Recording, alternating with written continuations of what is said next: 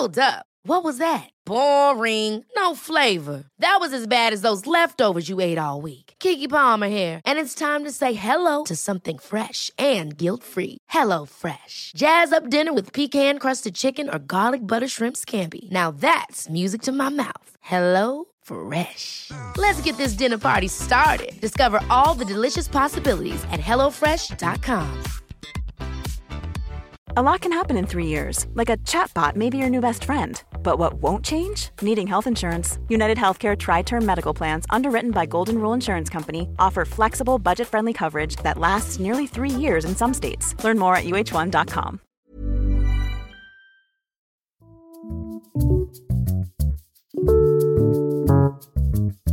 Hej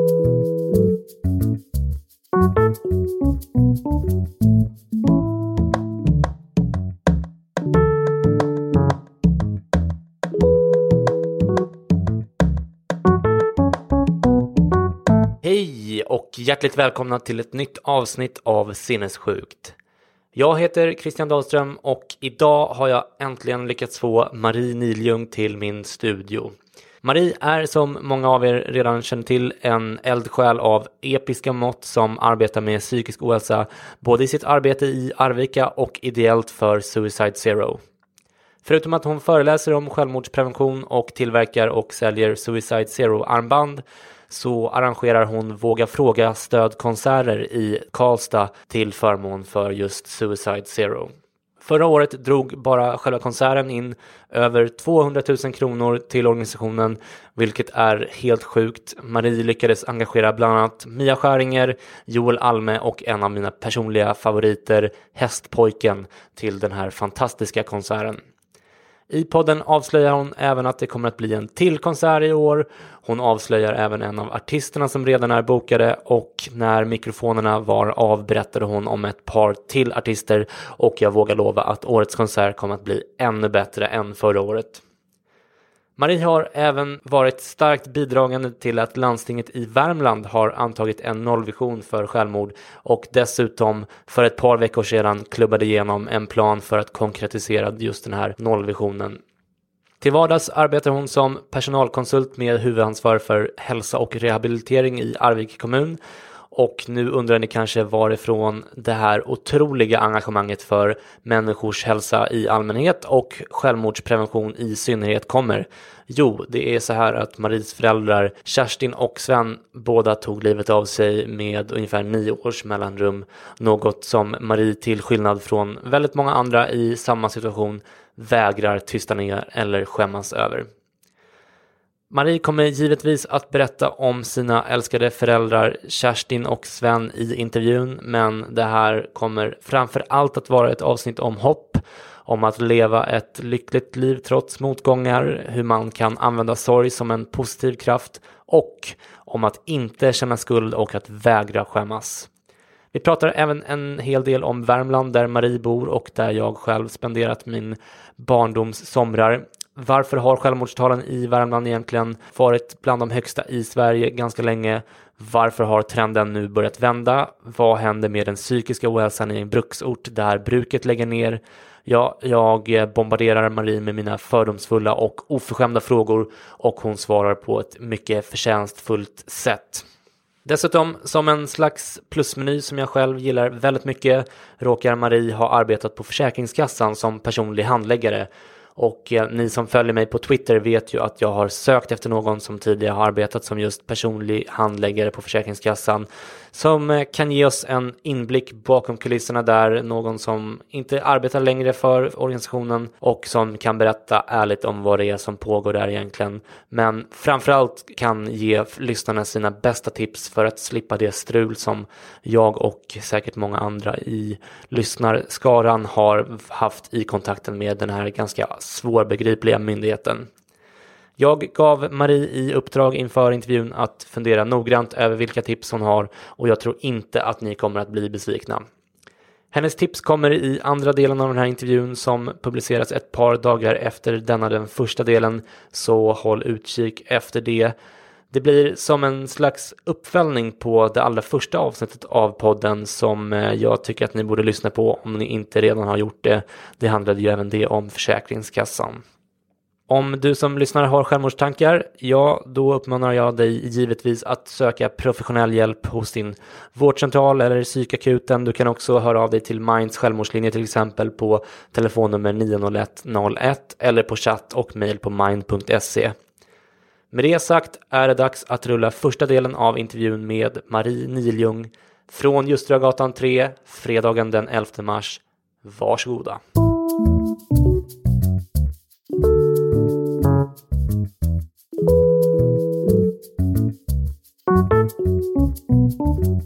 Ålder? 42. Familj? Är gift och har två barn. Bor? I Kil i Värmland. Utbildning? Eh, diplomerad kock och eh, personalvetare. Lön? Eh, 33 och 3 i mitt vanliga jobb och sen har jag en firma som jag inte plockar ut lön än från. Under vilken period mådde du som bäst hittills i ditt liv? Jag tror faktiskt att jag mår bäst just nu. Under vilken period mådde du som sämst hittills i ditt liv? Jag tror att det var när min eh, mamma hade dött, ett halvår efter mamma hade dött, eh, alltså sommaren 98. Mm. Har du haft någon psykiatrisk diagnos? Nej. Har du gått i terapi? Ja, mycket. Har du någon förebild? Många, men eh, jag tror att jag idag nämner Ida Östensson som har startat eh, Crossing Borders och nu heter det Equal. Eh, en enormt fantastisk kvinna. Eh, vilken är din största professionella framgång? Det skulle jag säga är just nu när jag lyckas få eh, min arbetsgivare att förstå att det här med arbetsmiljö och eh, att vi måste börja jobba förebyggande och ta hand om de som är sjuka och att jag får gehör. Det tror jag är min största Mm. framgång. Och i kombination med att det går så bra för Suicide Zero. Mm. Vad kör du för bil? Jag kör en Volvo V70 Drive eller Drive-E eller vad den heter. En trött diesel. Den är miljövänlig men den är inte så snabb. Nej, okej. I valet för förra året röstade jag på Socialdemokraterna till riksdagen och Miljöpartiet till kommun och landsting. Vad röstade du på? Jag röstade på Fi i kommun och eh, i landsting Socialdemokraterna och för riksdagen Fi. Har du något motto?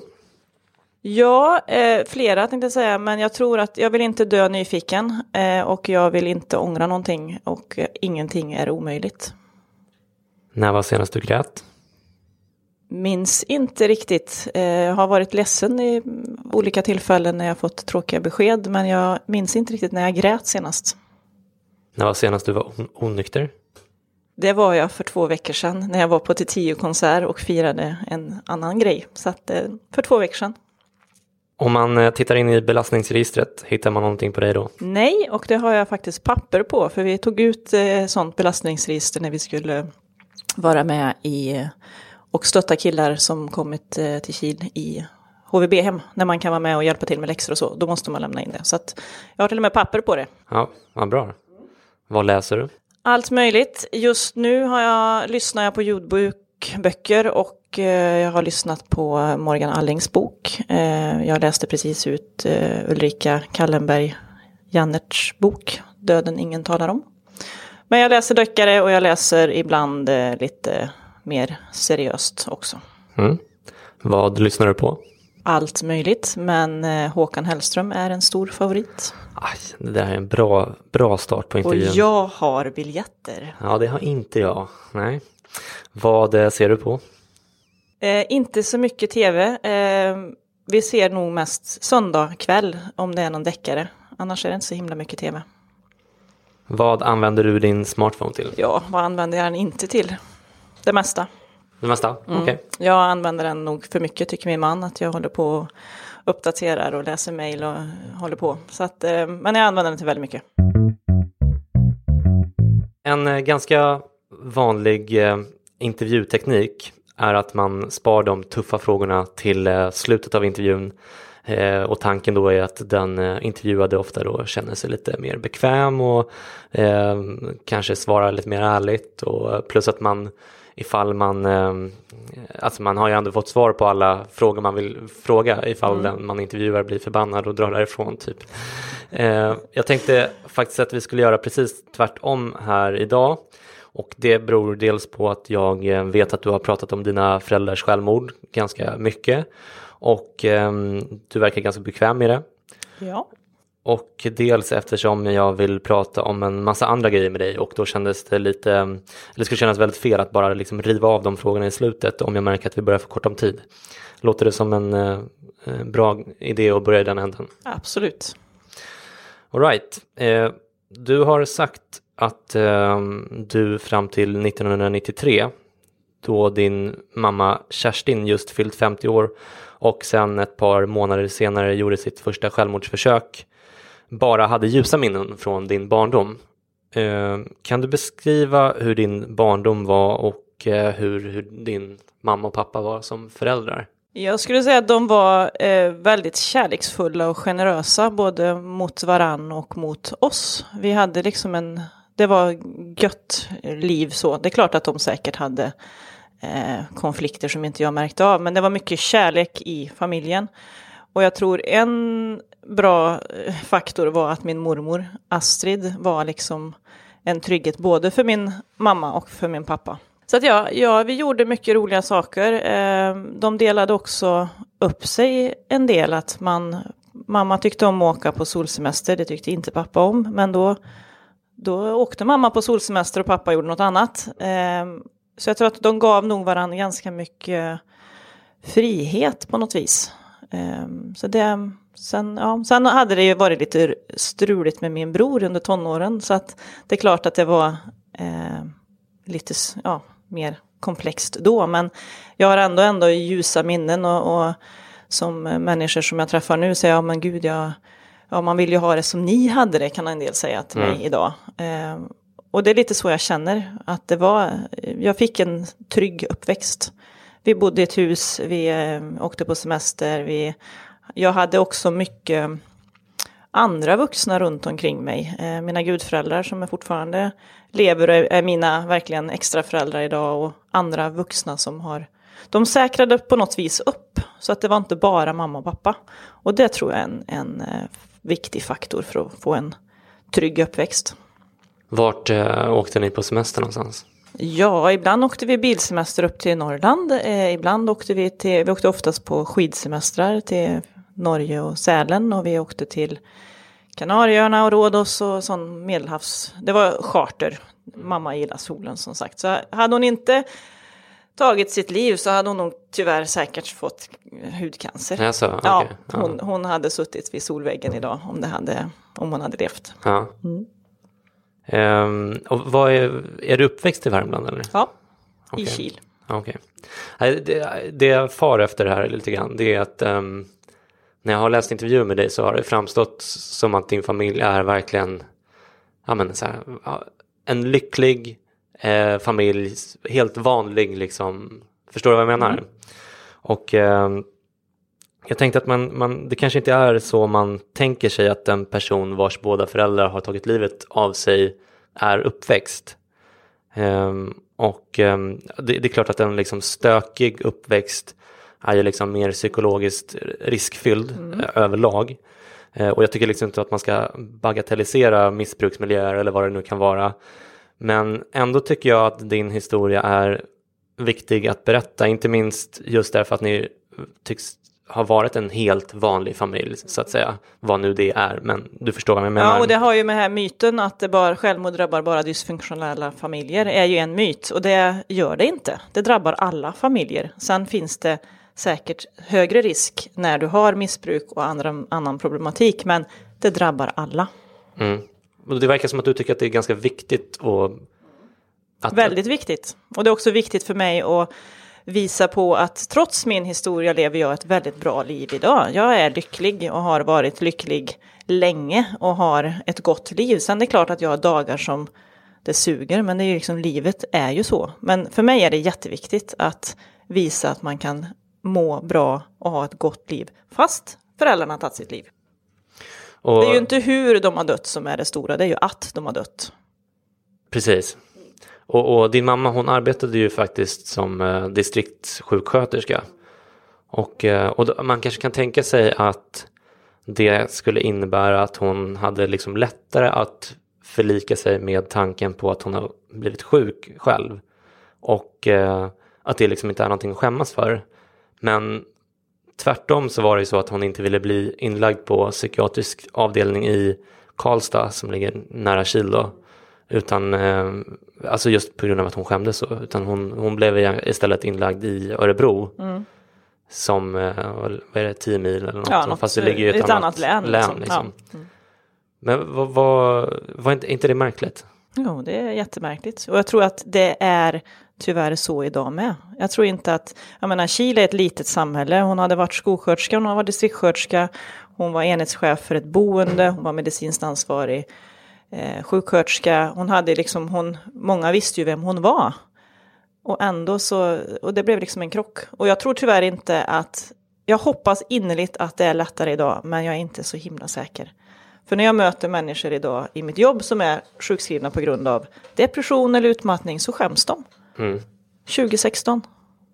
Mm. Och visst är det så att du tror att, det, för hon var ju deprimerad din mamma, men du, du tror så här efterhand att hon hade någon form av utmattning? Ja, om jag, det jag vet om utmattning idag, alltså så, så belastad som hon var eh, under den våren, eller det året, och i kombination med att säkert klimakterie och det var eh, ja, det var ett högt tryck så tror jag att hon både var utmattad men också hade en depression. Mm.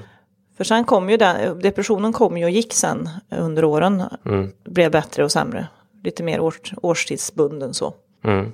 Och det, det um, efter det här första självmordsförsöket 93 då hon mm. ju överlevde så mådde din mamma relativt bra fram till 97 även om det var upp och ner som jag har förstått det. Ja så, så som jag minns det. Eh, jag, bod, jag flyttade ju hemifrån, jag bodde ju inte hemma. Eh, men jag var ju inte... Jag tror att hon under perioden mådde riktigt bra mm. och jobbade och fungerade och sådär. Eh, men för det var ju inte så att jag var orolig för jag levde ju mitt liv som sagt. Jag var ute och reste och jag ja, gjorde massa saker. Mm. Så att hon hade perioder där hon mådde bra. Hon åt ju medicin, men jag är inte så säker på hur mycket terapi hon fick. Det Nej. vet jag inte. Tror du att hon hade velat ha det? Kanske. 97 då, alltså det var ju ett um, väldigt uh, rörigt år får man säga i er familj. Det, dels för att uh, din bror fick diagnosen bipolär sjukdom, vilket kanske var anledningen till att det var lite stulet med honom i hans tonår då, gissar jag. Ja, det, skulle, det finns ju en förklaring. Ja, och sen så, eh, din pappa gick ner i en depression också. Och eh, han fick väl också en bipolär eh, diagnos eh, mm, senare, långt senare, långt senare ja. precis. Eh, men din mamma försökte liksom hålla huvudet över vattenytan och bara kämpa på mm. och sådär. Kan du berätta lite grann mer om, om hur, vad det var som hände det året? Jag bodde i Göteborg, mina föräldrar bodde i Lidköping, min bror bodde utanför Skara. Ehm, och där i mars någon gång, februari-mars, i och med att jag levde liksom mitt liv i Göteborg så var ju inte jag så nära.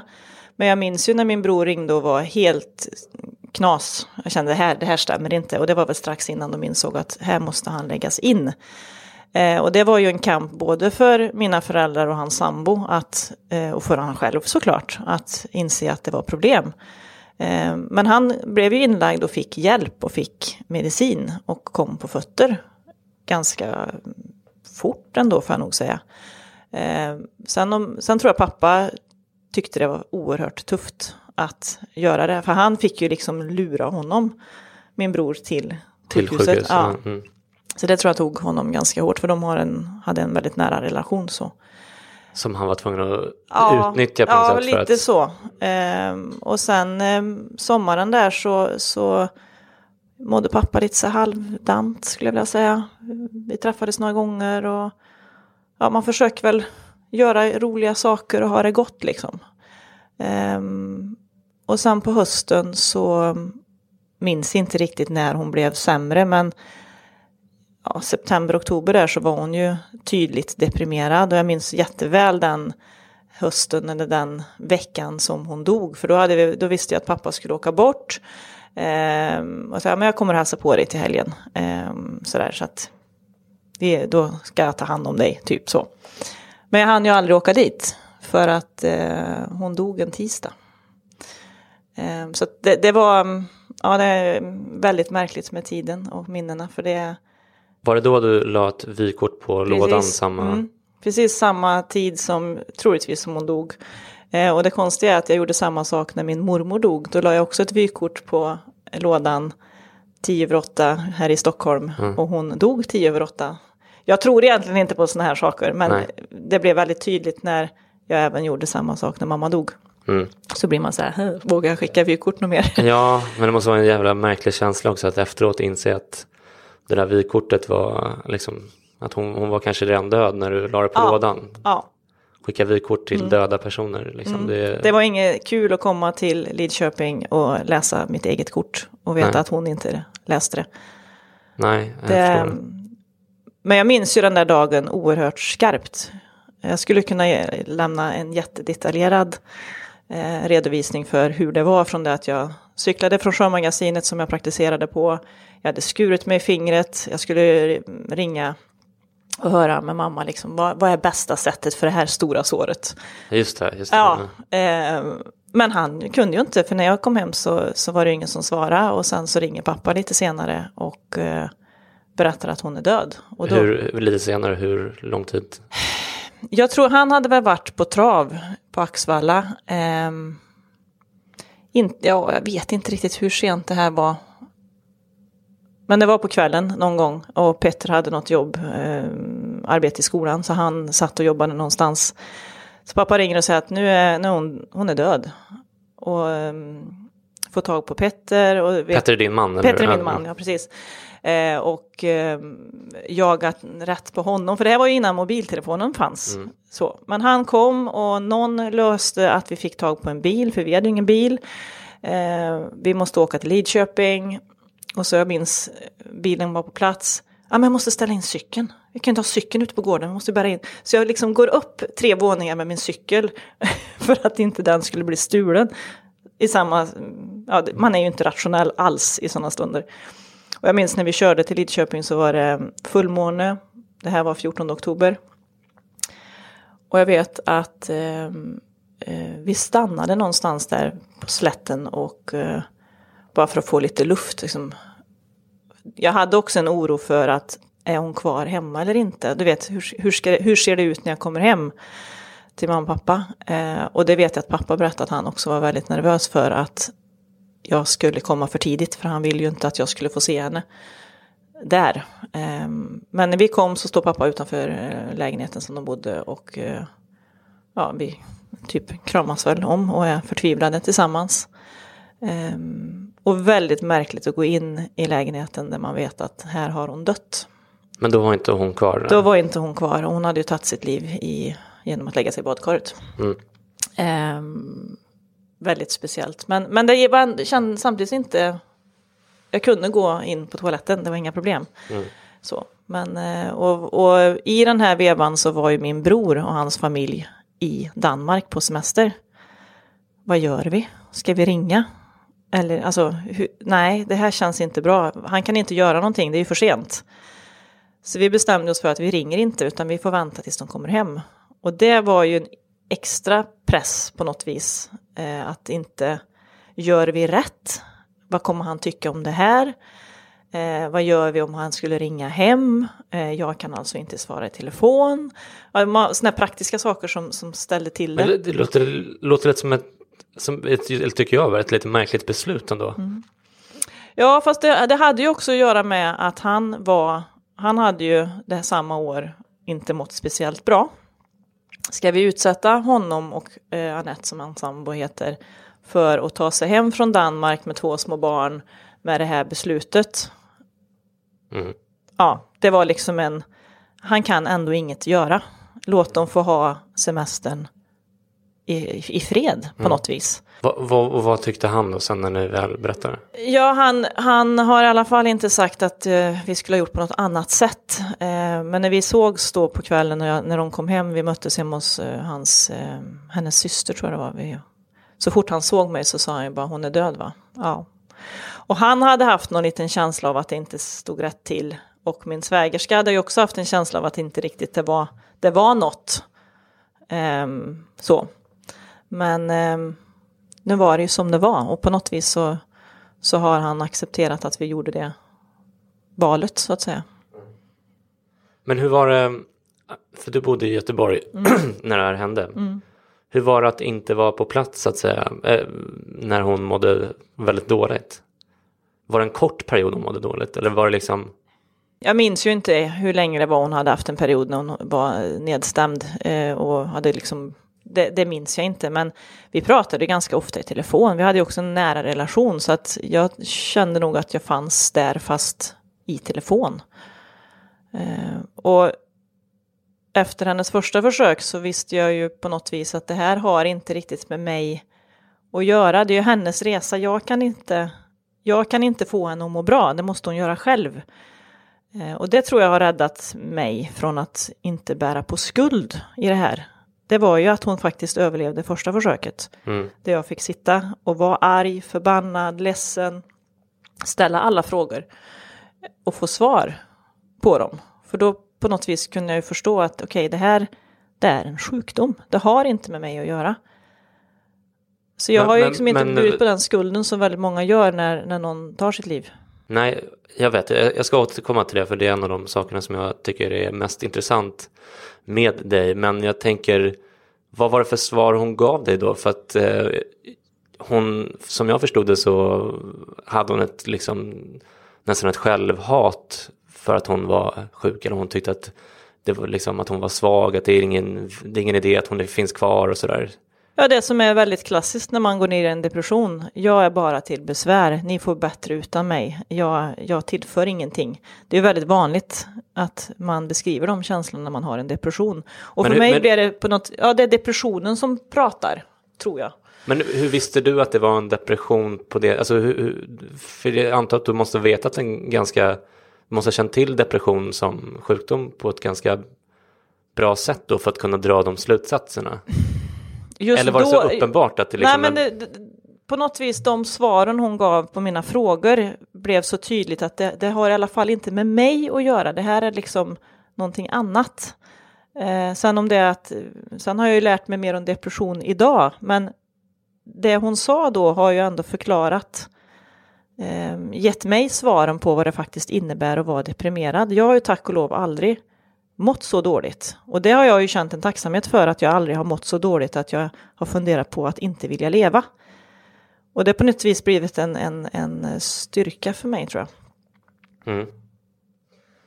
Och vi har redan nämnt det, men du har ju alltså bipolär sjukdom i familjen och det är väldigt mm. ärftligt. Mm. Eh, och både din bror och din eh, pappa. Och några kusiner och min faster och ja, det finns. Ja, du ser. Ja. Mm. Eh, mm kan du beskriva lite grann hur det är att eh, leva nära två bipolära eh, människor? Vad, vad är annorlunda skulle du säga mot att om de inte hade haft det?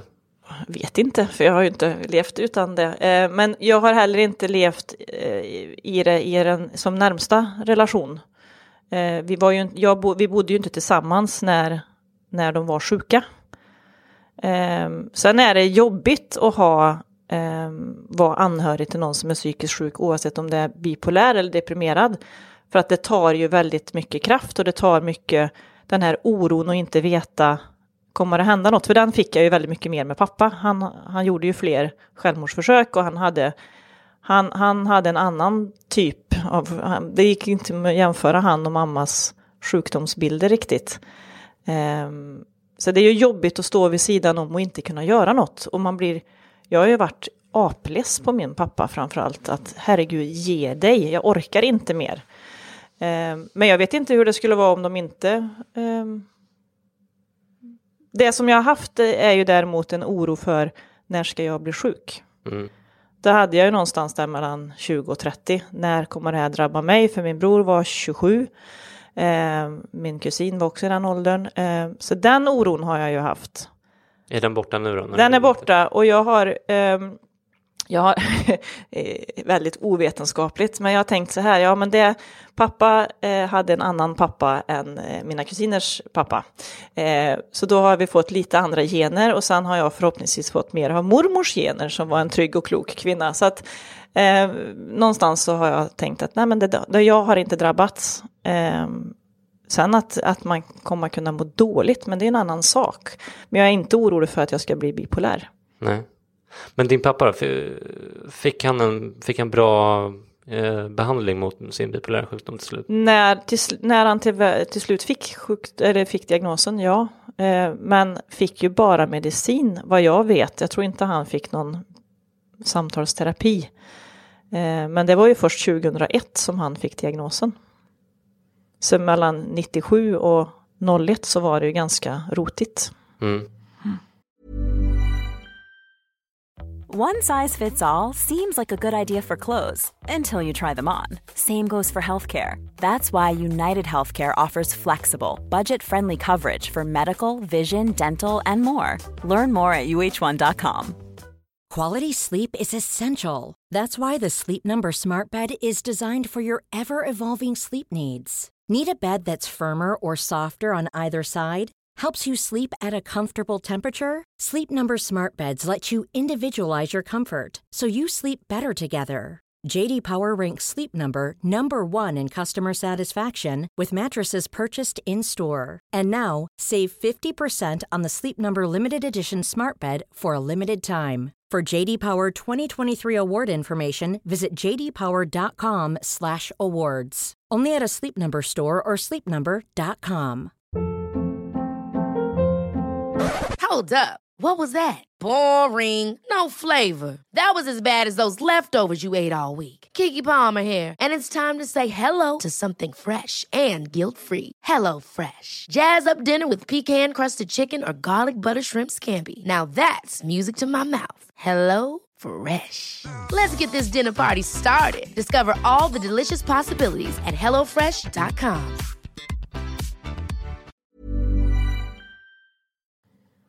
Vad tycker du om, det låter som att du tycker att det, det är fel att folk inte får terapi när de kanske skulle behöva det?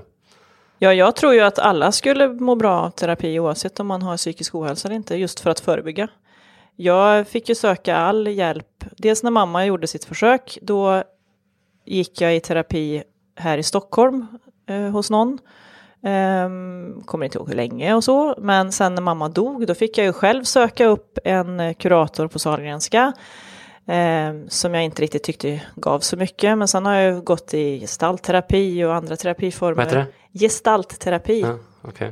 Det gjorde jag den sommaren 98 när jag mådde, då var jag sjukskriven och vi var i Värmland och så fick jag tips att ja, men gestaltterapi kan vara något i och med att jag behövde ju, jag, hade ju, jag behövde ju fronta mamma lite till, fast jag visste vad hon hade gjort så, så fanns det ju ändå en, en sorg och saknad. Så det var ganska bra att ha, eh, prata med en stol. Mm.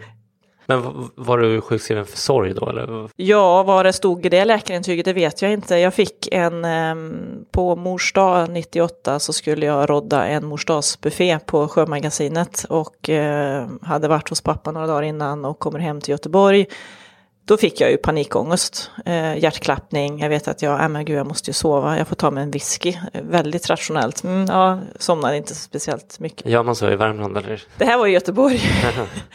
eh, för jag hade ju, alltså jag har ju ingen medicin, ingen, alltså vad gör jag? Ja men whisky lugnar nog. Ingen bra medicin. Eh, åker till Sjömagasinet, är helt ensam i den här stora restaurangen och ska börja liksom rodda den stora buffén och bara skaka ju. Min närmsta chef, han, han hade ingen som helst förståelse för vad det var jag led av. Han sa bara, Marie, du får ta det här onda och kasta bort det nu. Ja, det går sådär bra. Eh, och då var det andra eh, runt omkring som, som bara sa, du kan inte vara kvar här. Jag stod liksom och skakade med kniven. Så då skickade de hem mig och jag återvände aldrig till Sjömagasinet eh, efter det. Och fick, åkte till Värmland och träffade en läkare på vårdcentralen i Kil som givetvis kände mamma och visste vad som hade hänt. Så jag vet inte riktigt vad det stod i eh, läkarintyget. Men jag var sjukskriven under den några veckor på sommaren där och började sen läsa till diplomerad kock istället för att börja jobba. igen. Mm. Jag tänkte för du svarade ju nej på frågan om psykiatrisk diagnos. Ja, jag tror inte jag fick någon diagnos, utan det, nej, någon psykiatrisk diagnos har jag ju inte, utan, men panikångest hade jag då, ehm, när man läser om vad panikångest är, med just hjärtklappning och så. Men jag, hade ingen, jag var inte så att jag var rädd att jag skulle dö, jag visste bara att det här, jag hade inte kontroll på mina känslor. Och så här i efterhand så är det ju klart, det var ju inte så konstigt att jag kraschade. Jag hade ju kört på som vanligt. Jag hade fortsatt skolan, jag hade blivit färdig kock, jag hade börjat jobba på Sjömagasinet som är en av de värsta krogarna man kan börja på. Eh, med helt sjuka scheman och sådär. Så det är klart att jag skulle krascha. Det har hänt tidigare nämligen i intervjuer att folk har svarat nej på den frågan och så har jag fått reda på i efterhand att de har haft en diagnos. Och, ja, så det är bara, jag, jag bara kom att tänka på det, det var, inget, viktigt. En sista fråga om just det här och det eh, har du redan kommit in på och eh, du har sagt så här i en intervju. Hade jag vetat det jag vet idag hade jag kanske lagt märke till signaler och kunnat hjälpa mina föräldrar. Det tynger mig inte och jag har aldrig känt skuld, men det känns viktigt att sprida kunskap. Jag kunde inte rädda dem, men jag hoppas kunna rädda någon annan. Och det här är som, som jag sa då också när du tog upp det här, eh, någonting som jag tycker är nästan mest intressant med dig, att du inte känner skuld och tyngs av ansvarskänslor kring dina föräldrars död. Och då tänker jag att är det, tror du, förklaringen till att du har liksom överlevt själv och att du uppenbarligen mår eh, väldigt bra? Ja, det tror jag är en faktor. Eh, sen är ju att jag mår bra idag beror ju också på att jag har bearbetat det jag varit med om. Jag har ju sökt hjälp, professionell hjälp för att inte bli sjuk. Men eh, många andra som drabbas av självmord bär ju på jättemycket skuld och skuld är inte hälsosamt. Ehm, så att jag tror att det är en viktig framgångsfaktor för mig. Ehm, och det är och just det där med att hade jag vetat det jag vet idag så hade jag ju definitivt reagerat på hur min pappa betedde sig den veckan han var hemma hos oss samma vecka som han dog. Var det någon Eh. slags eh, dödsstädning? Eller? Ja, eh, han, eh, jag hade en tanta, eh, barnen var sjuka, eh, han hade varit deprimerad riktigt nere i oktober, varit, alltså ville inte prata i telefon, ville inte prata med barnbarnen, orkade verkligen ingenting. Och sen började han må bättre. Och han kommer till oss och är barnvakt och han är som vanligt och pigg och glad sådär. Och på något vis, ja, han kanske hade bestämt sig då att nu är det klart. Eh, hade jag då ställt frågor till honom, hur mår du egentligen? Eh, hur är det, har du självmordstankar? Eh, ja, alltså jag hade kunnat ställt på på ett helt annat sätt och varit vaksam.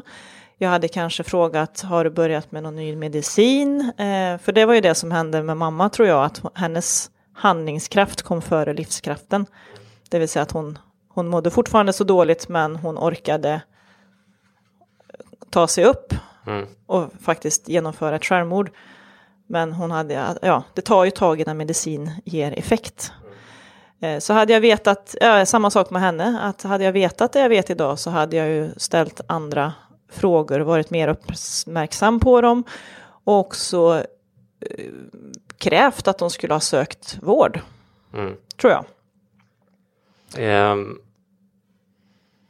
när, eller ty, finns det tillfällen, ehm, eftersom många så känner ju skuld när sånt här händer och eh, du känner att så här, men du, du, hade, du kände inte till de här sjukdomarna tillräckligt väl och eh, men det, det är väl inte så konstigt, de flesta gör inte det och varför skulle man göra det? Eh, förstår du vad jag menar?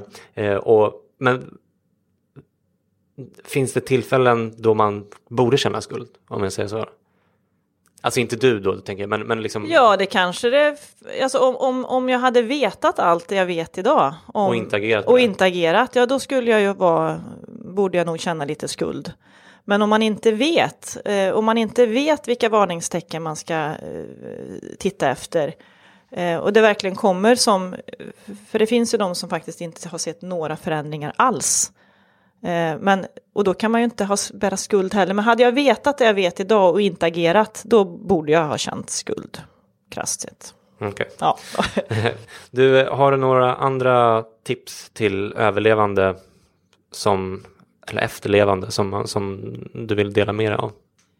Jag tycker att begreppet psykologiska olycksfall är ett bra eh, ord för det som sker vid ett självmord. Eh, för det är ju, sen kan, vi, kan det vara väldigt svår psykisk sjukdom som man inte kan rå på. Eh, eller det finns mycket missbruk. Men de som har bara depression så att säga och är självmordsnära. Att ser man det som ett psykologiskt olycksfall då tar man faktiskt bort skulden även från den som har eh, tagit sitt liv, tycker jag. Men, den- men om de har missbruksproblematik, eh, så ska man- Ja, nej, men det är, svårare, det är ju väldigt mycket svårare att hjälpa någon som har ett tungt missbruk. Det, det, det är ju så, det är ju ännu mer komplext. Mm. Eh, men om man ser det som att det, det är, för man, man, man anklagar ju ingen som dör i cancer för att den har gett upp eller svek sin familj. Och man anklagar definitivt inte eh, de anhöriga, varför gjorde du inget? Det är ett synsätt på psykisk sjukdom och självmord som är helt knäpp, tycker jag. Men när det gäller missbruk då? Alltså, säg att din pappa hade krökat ihjäl sig för att han inte vågade söka hjälp. På grund av hans, eh, den traditionella mansrollen eller något i den stilen. Ha, tycker du att, eh, hade, hade han gått och lastat för det då? då? Både och. Jag, jag är, det här att ta sitt eget ansvar har ju blivit lite ett mantra i mitt liv tror jag. jag det är bara jag som faktiskt kan påverka mitt liv. Ehm, och har man ett alkoholmissbruk eller annat missbruk så är det ju bara jag som kan ändra det. Ehm, men det är ju inte samma sak som att vara självmordsbenägen. Alltså just när man inte orkar leva, man känner att det här är, går inte. Sen om det är på grund av missbruk eller psykisk sjukdom eller någonting annat, alltså just där och då, så tycker jag inte man kan skuldbelägga någon att inte orka vilja leva. Nej, oavsett vad det beror Oavsett på. Mm. om du har vad det beror på så det är, alltså, Nej, jag förstår. Jag tycker bara det här med, det har, det har jag frågat andra um, personer i, det här med ansvarsfrågan, tycker jag är, alltså vilket ansvar har jag för min egen sjukdom? Och då tänker jag även på mig själv alltså. Eh, och vilket ansvar har andra i ens närhet för sina sjukdomar? Och ehm, det, nu kan inte jag säga jättemycket om missbruk, även fast min mamma var missbrukare och sådär. Eh, men eh, det är väl också att betrakta som sjukdomar. ja absolut. Samtidigt så, samtidigt så kan jag tänka mig, typ när du berättade att du tog en whisky för att Mm. eh, liksom, ja. Jag var 23. Ja, ja nej, precis, men, men, eh, men du förstår vad jag menar. Det, det, om du hade varit eh, 33 eller 43 och gjort det, då hade jag kanske tyckt att, inte, inte att det är rätt åt det, men ändå Nå, förstår jag vad, vad jag far efter? Jag tycker att man någonstans måste man ha ett, ett eget ansvar. att liksom, Absolut. Vi har en sjukvård och om du söker vård och inte får vård, det är väl en annan sak. Liksom. Men om man, om man eh, struntar i det och bara liksom negligerar och börjar kröka istället eller sånt där. Jag, jag säger inte att jag tycker att det är glasklart att det är någons fel då, men, men jag tycker att frågan är intressant i alla fall. Och det, det här med nånannanismen som är starkt utbredd i vårt land, den, den eh, retar mig eh, väldigt Vad sa du att det heter? Nånannanismen, det är någon annans fel. Jaha, Det är min sambos fel, eller det är chefens fel, Mm. eller det är samhällets fel, eller det är skolans fel att jag inte mår bra. Men det är ju bara jag som kan förändra mitt mående. Sen behöver jag hjälp att må bra. Eh, man behöver hjälp av sjukvården eller vad det nu kan vara. Men jag, det är till syvende och sist bara jag som kan göra förändringar för mig. Och det, det är väl det som har präglat mig mycket. Sen kan man ju faktiskt också, typ, om du mm, råkar bli eh, mobbad på din arbetsplats eller något sånt där.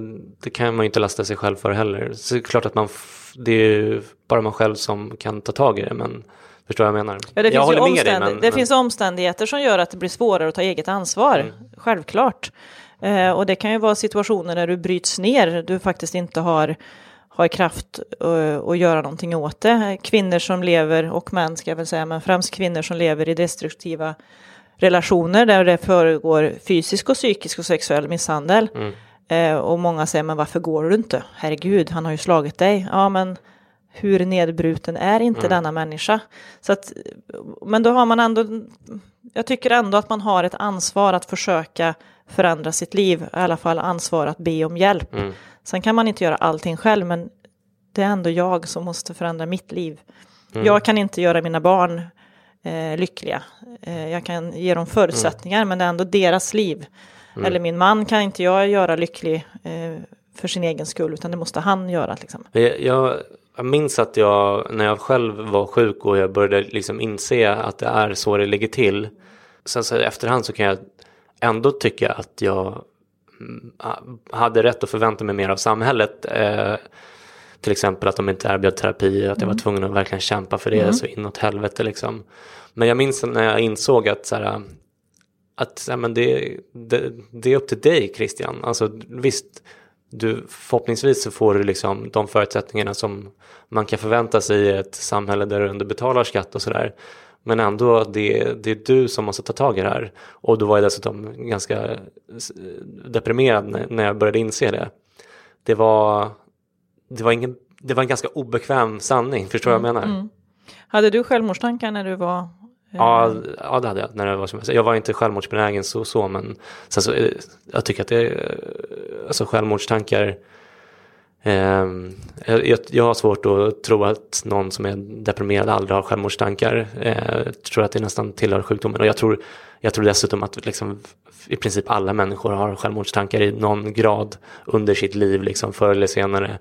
Eh, sen är det såklart stor skillnad på att man bara känner att eh, fan, jag tar livet av mig för att eh, min bil har pajat och jag inte har råd att laga den eller att man liksom, typ som i dina föräldrars fall. Men förstår vad jag menar? Jag tror att, eh, jag tror att många fler har självmordstankar av någon form än vad folk eh, vill erkänna. Ja, vi pratar ju inte om det. Nej, precis. då, ja. mm. Ja, eh, det, det var intressant. Men jag tänkte... Jag vet inte om jag svarade på din Nej, fråga men jag- överhuvudtaget. Men, Nej, men, jag, eh, jag är inte säker på att eh, vi eh, kommer, kom fram till någonting över- överhuvudtaget. Men, men jag tycker att det är en intressant fråga och den tål att diskuteras. För jag kan tänka mig att det finns många anhöriga och många som är sjuka av olika slag blir provocerade av det jag säger också. Lätt för dig att säga som har det så bra nu. Eh, och så. Men det, det, för mig är det viktigt att man tar ansvar. Eh, sen behöver man hjälp och sen, sen är det fruktansvärt sorgligt att det är sån brist. Jag, jag minns eh, om det var julen 99 när pappa mådde riktigt, riktigt illa och vi, vi ringde till psykiatrin i Arvika och de nej, det här, nej, det får ni hantera själv. Ja, jättelätt. Jag är 25 år, min mamma dog för två år sedan inom självmord och så här sitter jag med en deprimerad pappa som är självmordsbenägen. Ja, tack för hjälpen. Så. Ehm, det är ju inte schysst. Nej, verkligen inte. Men en sak som jag tänkt på nu för tiden, eh, som jag tycker mig se någon slags trend, det är att man allt oftare hör till exempel jag vet inte, våldtäktsoffer eller vad det nu kan vara säga att de liksom inte känner någon skuld eller skam kring övergreppet. Vilket jag tycker känns otroligt befriande och skönt att höra. Dels då såklart eftersom det är superrimligt att man inte gör det. Eh, rent objektivt. Sen kan man ju förstå att folk gör det ändå. Det verkar liksom, det är ju säkert lätt hänt liksom. I alla fall i vårt samhälle som vi lever Ja, och, men också för att det känns som att den, den typen av känslor är så jag vet inte, otroligt onödiga i brist på, på andra, något bättre ord. Att liksom, det är nog jobbigt att bearbeta en sån händelse i sig med allt vad det innebär utan att liksom behöva känna skuld och skam också över sådana saker som sexuellt våld eller anhörigas självmord till exempel. Känner du också att den här trenden, eh, tror du att den finns? Och ser du det som ett framsteg i sådana fall? Ja, alltså jag hoppas ju att vi kommer dit här att det är det som vi jobbar för i Suicide Zero till exempel, att det ska finnas kriscenter för personer som har försökt ta sitt liv och anhöriga som har mist eh, någon genom självmord, att man får rätt hjälp, att man inte ska behöva bära på den där skulden och skammen och mötas av oförstående läkare och annan vårdpersonal, att det finns någon som fångar upp en eh, och det, det känns ju som att det har hänt mycket bara de här åren som jag har varit engagerad i frågan. Mm. Så att, ja, det känns lite positivt. Ja, vad bra. Ja, men där hade ni alltså den första delen av två i denna intervjun med den otroliga eldsjälen Marie Niljung. Både hon och jag finns på Twitter. Om ni vill prata med oss om avsnittet så gå in där och säg vad ni tycker. På suicidezero.se kan du läsa mer om hur du kan engagera dig i deras kamp mot självmord. Det finns massor av saker du kan göra för dem. Tusen tack för att du har lyssnat. Tills vi hörs igen, ta hand om dig. Puss och kram. Hej då!